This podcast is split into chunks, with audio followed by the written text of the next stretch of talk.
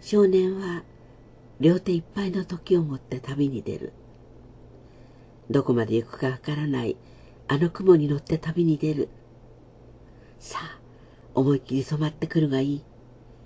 真っ青に染まってくるがいい。空と海に溶けてしまうほど真っ青に。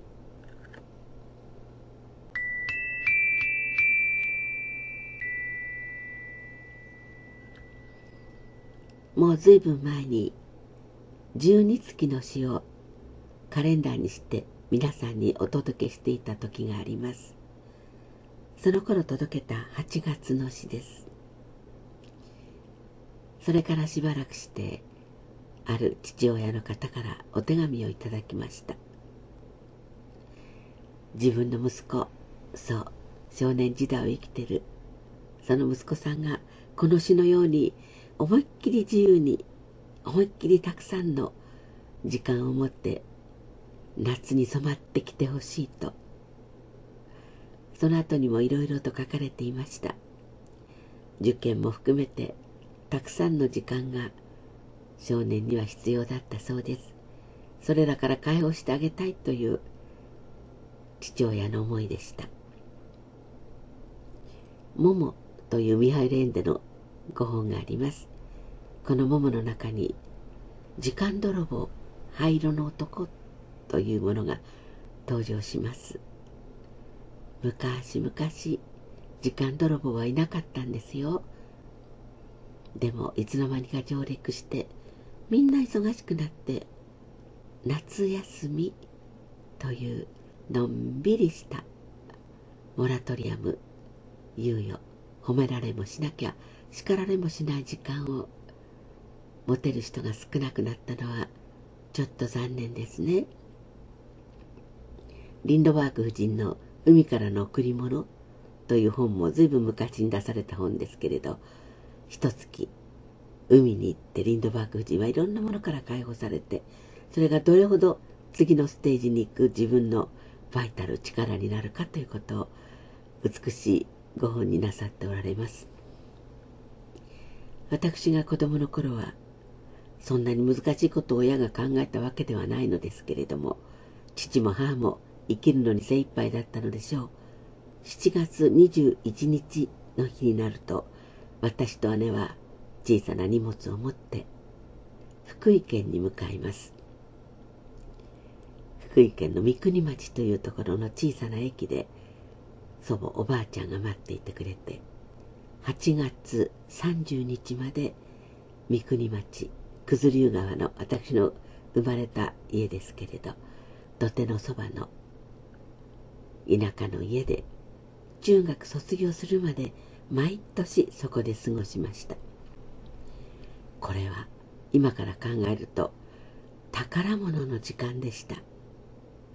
その頃の夏休みの宿題というのはお天気をつけたりする程度だったんですけどお天気もいつつけたのか最初につけたのか最後にまとめてつけたのか少しもお荷物ではありませんでした。とにかく何にもやることがないのです。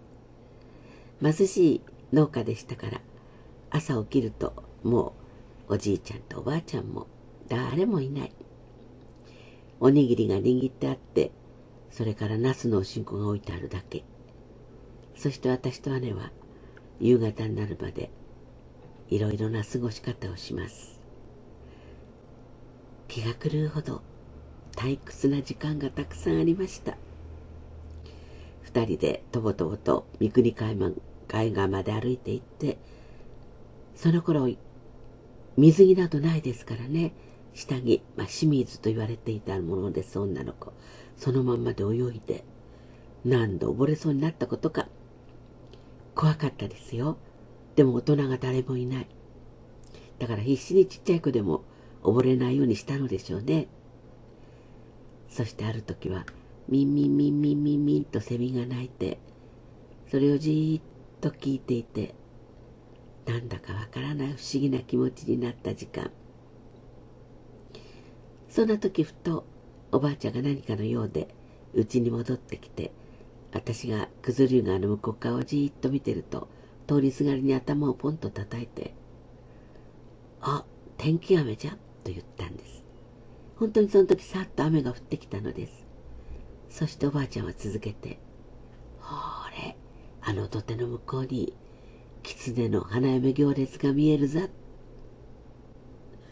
私はじーっと見ました。本気で見ました。そして霧がかかった向こうにチリンジャランと鈴の音が聞こえて本当に狐の花嫁行列が見えたのです。本当です。このお話は春に地よ止まりという話で語ってますが私本当に見たんです。褒められもしなければ叱られもしない。心理学用語で言えばモラトリアムの時間これがどれほど大切なことか皆さんほんの少しでもいい自分だけの時間を持って空と海に溶けてしまうほどの夏をお過ごしください。